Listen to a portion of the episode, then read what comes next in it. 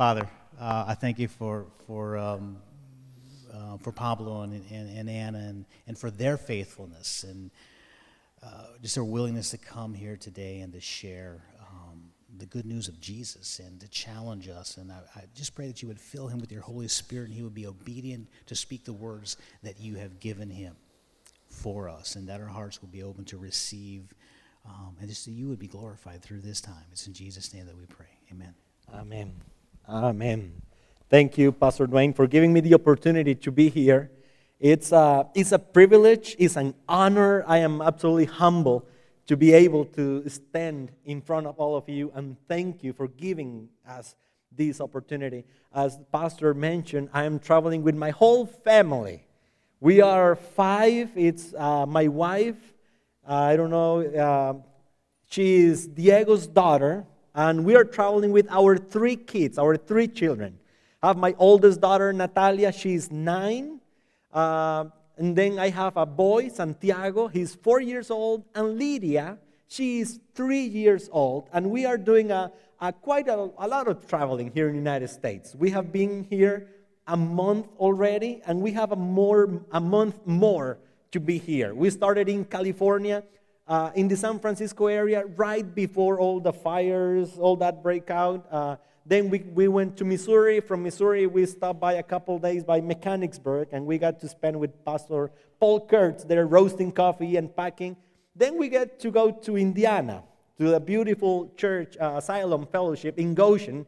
And now God is giving us the opportunity to come here. And we have a lot of more traveling ahead of us. We are going to go to New York, we're going to stop by Delaware, South Carolina, and we end up uh, in November in Florida for three weeks. So after all this cold weather, we are going to go to Florida to the beach. You know, just coming more close to our what we are using Nicaragua. Nicaragua, we never get this cold. So Nicaragua, when, when the temperature goes down to 65, 69, that's the coldest we get everybody start wearing like snow coats and scarves and the poor babies they can they don't even walk with all the layers that the parents put on them. So for us it's it's all new. So if you see like three little hispanic children running around those are probably mine. Uh, and we are also traveling with a missionary brooklyn simmons. You you will be able to get to meet her. She is probably uh, in the back in the table. Uh, she is from florida and she has been involved in the ministry since 2008, and she has two years living in Nicaragua. So when we were planning this trip, uh, I knew that uh, we were going to need a designated driver for all the driving we were going to do. So we asked her to come along, and she she voluntarily she came, and uh, of course she is from Florida. She is more scared than us about driving. If if it's snow or something like that, she is freaking out. So any tips about to how handle cold weather will be appreciated. Um, now, as you can tell, English is not my first language. Spanish is my first language. So you will need to endure my charming Hispanic accents for the next half hour. Um, and I honestly, I, I, I, really apologize if I say something that it's uh, not pronounced properly. I don't do it on purpose. I don't want to butcher your language. I am doing my best. My wife, she speaks perfect English and she's taking notes all the time with everything that I said wrong. And after the service, we sit down and have a debrief meeting with her. So, uh, if you have your Bibles and you can open it, let's go to the Gospel of Matthew, chapter 9. And we are going to read verses 35 through 38. Matthew chapter 9, verses 35 through 38. And here we are going to see a little bit of, of the ministry of Jesus, what he was doing, because we are called to be the church. And that's something we need to remember. We are his church. Jesus said in Matthew 16, I will build my church. And that's what he has been doing for the last 2,000 years. He has been building his church. Now, if you have it in your Bible, let's read it. Matthew chapter 9, verses 35 to 38. And the Bible says, And Jesus was going about all the cities and the villages, teaching in their synagogues and proclaiming the gospel of the kingdom and healing every kind of disease and every kind of sickness. And seeing the multitudes, he felt compassion for them because they were distressed and downcast like sheep without a shepherd. Then he said to his disciples, The harvest is plentiful, but the workers are few. Therefore, beseech the Lord of the harvest to send out workers into his harvest. That's what Jesus said. So let's, let's pray. And I'm going to pray in Spanish, with your permission. Señor, te damos gracias por la oportunidad que tenemos de estar aquí reunidos en tu nombre y en esta mañana yo pido, Espíritu Santo, que nos hables, que prepares nuestros corazones para recibir lo que tienes para cada uno de nosotros.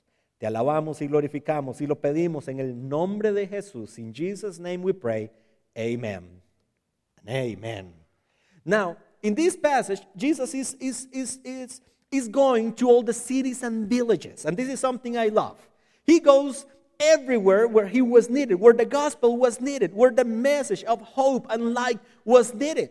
So he went to the cities, to the villages, to the synagogues, proclaiming the gospel of Jesus Christ. And, and while we, we, we, we will be talking this morning, I'm going to be sharing a little bit of the ministry in Nicaragua. The ministry in Nicaragua, we, we are planting churches and we're doing it all over, wherever is needed, in the cities, but also in the villages, also in the rural areas. And that's something we need to realize. We have to be a church that is courageous enough, that is willing to go whatever the Lord is sending us to go. As church, we need to remember the church is not these four walls. The church is you, it's me, it's all the people around the world that we gather in Jesus' name. That's the church. You are the church, and you take the church with you when you are on your work side, when you are studying, and, and, and that's something we need to realize. The church is about to go to the world. It's not about just common worship. Common worship, it's a great part and it's essential part of our church life. But, the, but we need to remember it's important for the church to go out to, to be willing to go wherever the Lord is sending us to go. The ministry started, and when we speak about the ministry, we need to link it back to Pastor, what Pastor Dwayne was mentioning. Back in the 70s, in the middle of Matagalpa, in the villages, in the middle of nowhere, it was no a, a, Christian church. It was the gospel was not preached in those communities. And in those communities, in those mountains, were the place where my father-in-law Diego was born. And all of them were growing up in the mountains. And one day, a few Americans, white-skinned people, kind of blonde. Back in those days, all of them had a lot of hair because I've seen pictures. A lot of hair back in the 70s they show up in the middle of the valley, in the middle of those in that village. And they just decided to stay there. So all the Nicaraguans were like, okay, what's going on here? They walk along with the people. They start to make friendships, to make relationships. They started to, to, to share the good news, to share the gospel, but they were living with them. They were building the first health center in the community, the first school in the community. They were planting seeds without knowing what exactly is going to happen, without knowing what is the Lord going to do with those seeds that they were planting. That's how my wife's family became to know the Lord. They became believers with them. Now, today, I am absolutely honored that Larry and Dot are here. They were part of that wave of missionaries that you guys sent to Nicaragua. They were not in Matagalpa, they were in Teustepe. And I am sorry for them because Matagalpa is way more beautiful than Teustepe. But it's when you are willing to go wherever the Lord sends you and you are faithful doing your job, you plant the seed, just never know what the Lord is going to do. You have no idea what is going to happen. You can, they, after, afterwards, after a few years, they needed to come back to the United States. And for many, many years, they didn't get to know what happened with all the seeds that they planted. We are driving this morning from Hartville, Ohio. We spent a couple nights with a family there with Andy and Ruth Troyer. And they, and Andrew Troyer was one of the persons that they, he was there in the community with my in-laws family sharing Jesus. And he was, and we were viewing some of the pictures back in the day. And he was telling me when, when they went back to Nicaragua, like 20 years later, without knowing anything, for them was surprising to see what God has been doing. God is building his church. Jesus is building his church. When we are willing to go, when we are willing to go and plant those seeds and being faithful, we just trust the Lord that his word is not going to return empty, that he is going to do something. When you expose a culture, a nation, a valley, a village, a city to the gospel of Jesus Christ, transformation is going to come. Maybe not the way we think or as fast as we may want, but we know that transformation is going to come because there is more power in the light than in the darkness. There is more power in Jesus than in the whole world together.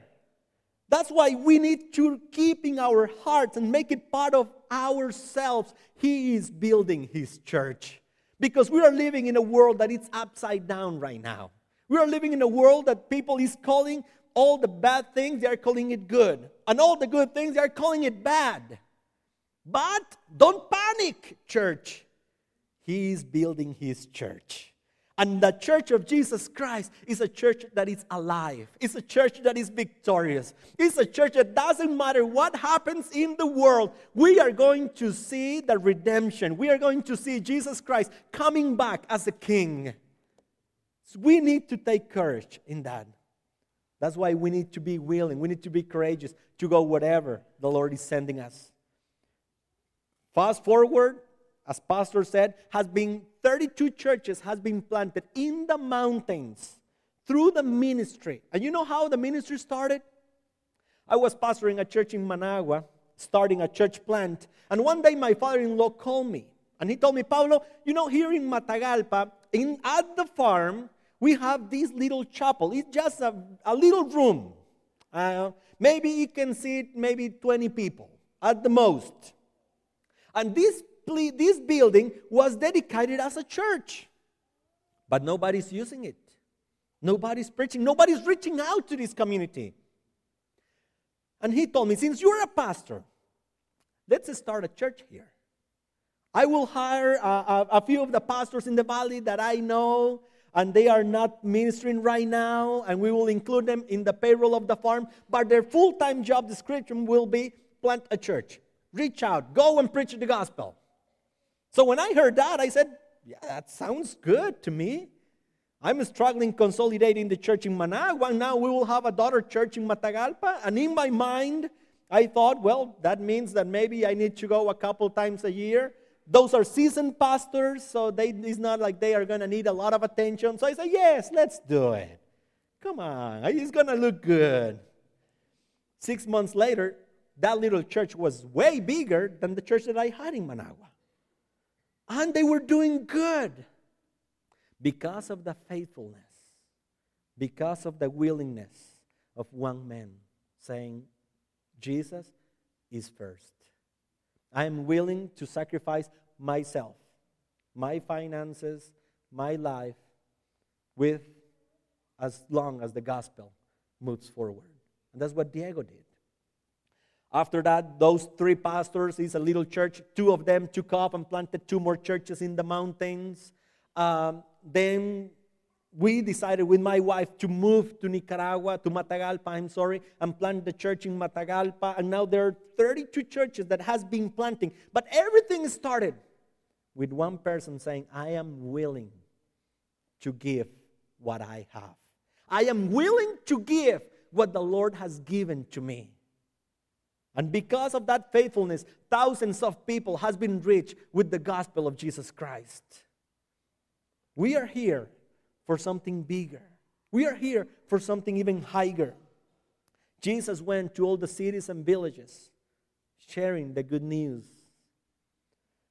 And sometimes I, I've been sharing this because a lot of times people ask me, Pablo, I don't feel bad about my last name, Pastor. Pablo, my last name is hard even for Hispanics. My last name is, uh, my full name, if you want to know, is Pablo Javier Luisiga Salazar. So, uh, Pablo is good enough. So people come and tell me, Pastor Pablo, why you choose to plant churches in such a remote areas? Why you choose to plant churches in villages located in places that it's so hard to access? Because some of those churches you have to drive, and you have to drive for two, three hours, then you park your car, and then you get your rubber boots on and start hiking up the mountain for a couple hours, and you get into the top of the mountain. In the top of the mountain, you see a building, and you see no houses around. You see nobody there. It's just the, the church building. That, that's the kind of communities where a lot of the churches has been planted. And you ask, okay, but who's going to come to this church? There is no community around. Oh, people will come.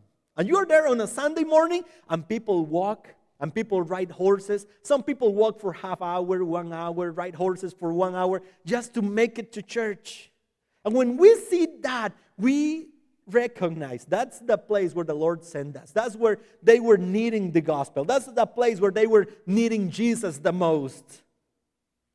If you ask me, me, Pablo, I'm a city boy. I'm not a farm. That's one of the things I've been, my father in law has been trying to teach me how to do farming stuff, and I still have way too much to learn. Uh, if you ask me, where should we plant the next church? You know, my, myself, I would say, well, let's go to the city. Let's find a nice coffee shop and plant the church next to the coffee shop. So after church, we just go jump from the church to the air conditioning of the coffee shop. And but not, that's not what the Lord has planned. To go wherever the Lord is needed, where the gospel is needed the most. Jesus went to every city to every village, teaching and proclaiming the gospel of the kingdom. And seeing the multitudes, he felt compassion for them because they were distressed and downcast, like sheep without a shepherd. Looking at the multitudes, he was moved to compassion. That's what we have to be as church. We have to be a compassionate church. Just look around. Look around your own community, your own cities, your own country. When we see this, the, the, the world where we are living today, we need to be moved to compassion. A lot of us, our reaction is to be angry with what, all what is happening instead of being moved to compassion. All that people around ourselves, that they are lost and they are doing a lot of bad things, they need Jesus. That's what they need the most. They need Jesus. Jesus looked at them and he saw that they were uh, distressed, they were downcast like sheep without a shepherd. That's how the world is right now. It's a lot of people walking around like sheep without a shepherd. But he is our good shepherd. He is our shepherd. That's what the people needs to recognize that Jesus is our shepherd. But we need to learn to see the multitudes first. A lot of times we don't want to see the needs of the people. Have you noticed that when you are walking um, uh, in a big city or you're walking down the street and you run into somebody that is begging for food, that is begging for something, you know what our first natural reaction is? Don't look. Don't make eye contact. If, if you are walking down the street and you see someone like asking for something, you don't want to look. Look at the clouds. And you start, or you turn and start talking to somebody, but you don't want to talk. You want to ignore completely the need of that person. Because it's dangerous to look, it's dangerous to make eye contact. Because in the moment that you make that eye contact and you see the need, you may feel compassion. You may be moved to do something. And that's something that we need to learn as church. A church as church, I'm talking the church in the whole world, to see the needs of the people around us, to see the state where they are, to see all the struggles they are going through in their families, in their marriages, in their finances, with their kids, with their parents. And then be moved to do something. Be a compassionate church. And then Jesus said to his disciples, The harvest is plentiful, but the workers are few. Therefore, beseech the Lord of the harvest to send out workers into his harvest. I'm going to say just a couple things there. A lot of times, as church, we pray for souls. We pray for more people to come to the church. But here, Jesus is telling us not to pray for that, but to pray for workers, for laborers. When you open your eyes and you see your community and you see your country and you see the world, you will realize that the fields are ready to be harvested. What we need the most are workers, are laborers, volunteers. And a lot of times we think that the one who needs to do that is the pastor, is, is the worship leader, is the people that it's up front. But the church is you as well. It's all of us as body of Christ working together. I couldn't be here in front of you if those missionaries didn't come to Nicaragua back in the 70s. And I myself, I am here as a product of missions. I was born and raised in Costa Rica, in San Jose. San Jose is a big city, and I, I was growing up in not in the nice part of the city. I was growing up in the hoods of the city. I was growing up in a part of the city where drugs ran down the street, murders were common, Drug related crime in general was every day present in my life when I was growing up. And I was not born in a Christian home. A lot of people, when they share testimonies, they say, Well, I, I grew up in church. I didn't grow up in church, I didn't know the gospel. My father was an alcoholic. And that's all what I knew. When I was growing up, it was not much hope for me. Everybody that looked at me would say, well, he will be one number more in all these statistics. What is going to happen? All the odds were against me. And once in the middle of, of all the madness that was surrounding my home, somebody came into my neighborhood, knocked the door. And when my mom opened the door, it was a few missionaries there from United States. In the middle of that dangerous neighborhood of the city. And you know what they told my mom? Excuse me, lady, we're having a, a Bible vacation school in the, in the church down the street, and we are wondering if you have any kids that you would like to send. So she looked at me. I was five at the moment. I have a brother of six and have another brother of eight. And he looked at us, all the three boys. We were rowdy, we were mischievous, all you can imagine of boys. And she looked at us and says, Yes, these three, please. Take them. How long is to take? Just two hours, but make it five. So we all went. And we kept going for the whole week. And at the very end, in that vacation school, somebody shared the good news of Jesus Christ. And I heard about the hope. And I heard about life, that it was different than what I knew. And I was one of a lot of children that I rose my hand and I said, I need this Jesus in my heart, in my family. And I kept coming to church after that activity. One day, the pastor called me and says, I, I need to talk to your father. So I went home and I brought my father. My father spent hours talking to that pastor. And my father gave his life to Christ. He was healed from his alcoholism immediately. Later on, my mom started to come to church as well.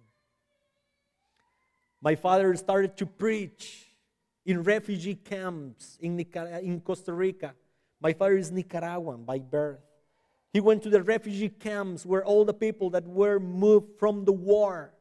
He started preaching, and the Lord called him to ministry. He became a pastor. I was maybe 10 years old when I went from the neighborhood without hope to be a pastor kid, spending my days at the altar.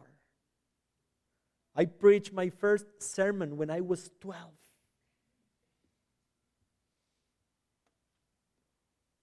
My father later on, he ran a ministry teaching young ministers. He has discipled a lot of pastors.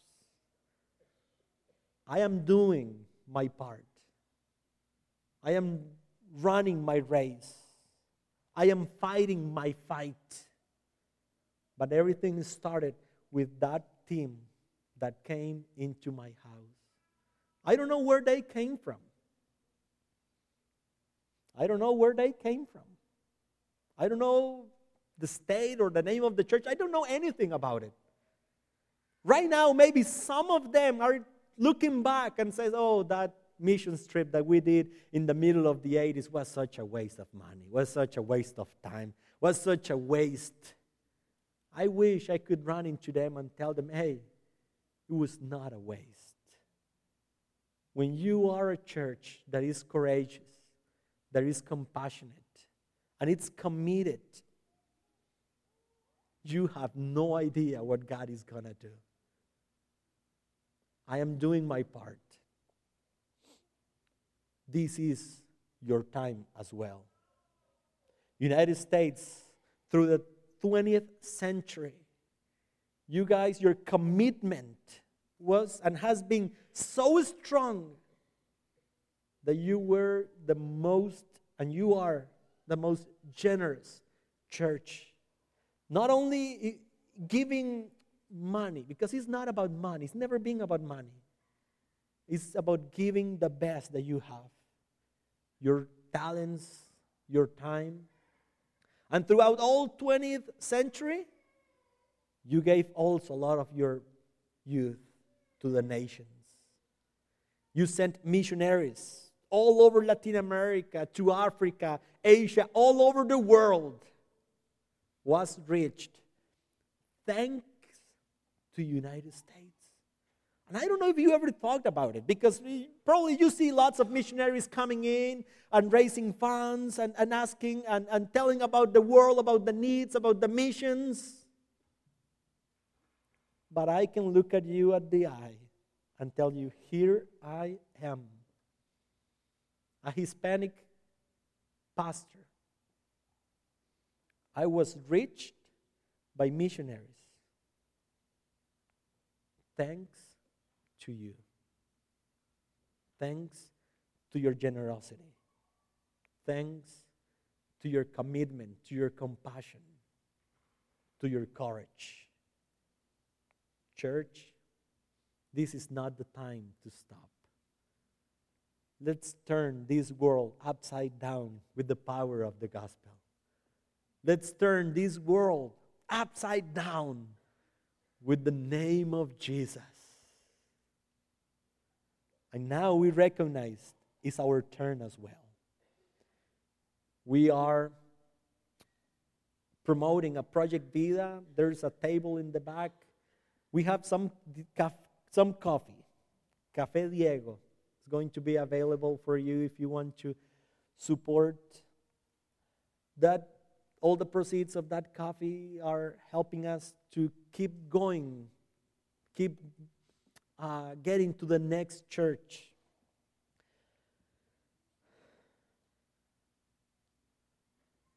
I just want to tell you one more thing. This is our time. Larry and Dot and many others Paul and Grace and a lot of friends and family that we have known here. You have done so much, but now it's our time. And I want to invite you, church, keep that in mind. It's our time. We can do the best with what God has given to us. We are planting churches and we are training leaders. And we, as Nicaraguans, we want to send missionaries also to the nations. The harvest is ready. Jesus, once walking with his disciples, he said, Hey, look at the fields. The fields are white. If he was walking down a, a, coffee plantation, he would say, Hey, the fields are red. Because that's how coffee turns, is red when it's ready to be harvested. The harvest is ready. When Diego walks around the plantation and he sees all the coffee in the plants, he knows that the harvest is coming. But then a few beans starts turning red. Just a few, not, not the whole harvest is coming. Just a few of them. And when he sees that there's just a few beans are turning red, you know what he does? He hires some pickers. And he hires only good pickers, the best ones. And they go around the plantation and they, everything is done by hand. And they are like little machines. And they, they, they collect as much coffee as possible. At that stage, when he needs only five, he gets the best pickers. But when the harvest reach the peak, and you walk around the plantation, everything is red. Diego's heart starts to pump. The harvest is ready. The harvest needs to be picked. You know what he thinks? We need workers. We need laborers. If we don't find the pickers, all this crop is going to fall and it's going to get rotten, it's going to get lost. We need laborers, we need workers. And you know what he told me once, Pablo? When we are at that stage, everybody's welcome to come and pick. I don't care if you're a good picker or a bad picker. I don't care if you can walk or you cannot walk. I don't care if you come in crouches, if you need glasses, if you if you only have one eye, if you only have one hand. I don't care. Everybody's welcome because we need to pick as much coffee as possible. Because every single bean that is being picked is a bean that has been saved. That's what the Lord is saying. The harvest is plentiful, is ready. And what we need are laborers. There's room for everybody. There's room for you to do your part in the kingdom. Working with children, with youth, doing something. This is our time. I would like to close in prayer.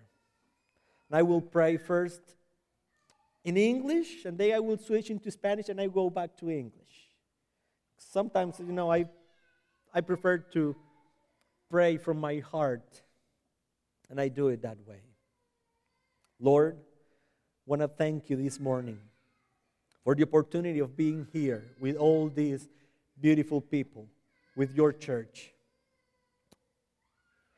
Lord, we know that the harvest is ready. The harvest is plentiful. And what we need the most are laborers. And I pray for Nicaragua and our ministry. All our dreams of getting a center that is going to help us to train the next generation of pastors, church planters, and missionaries.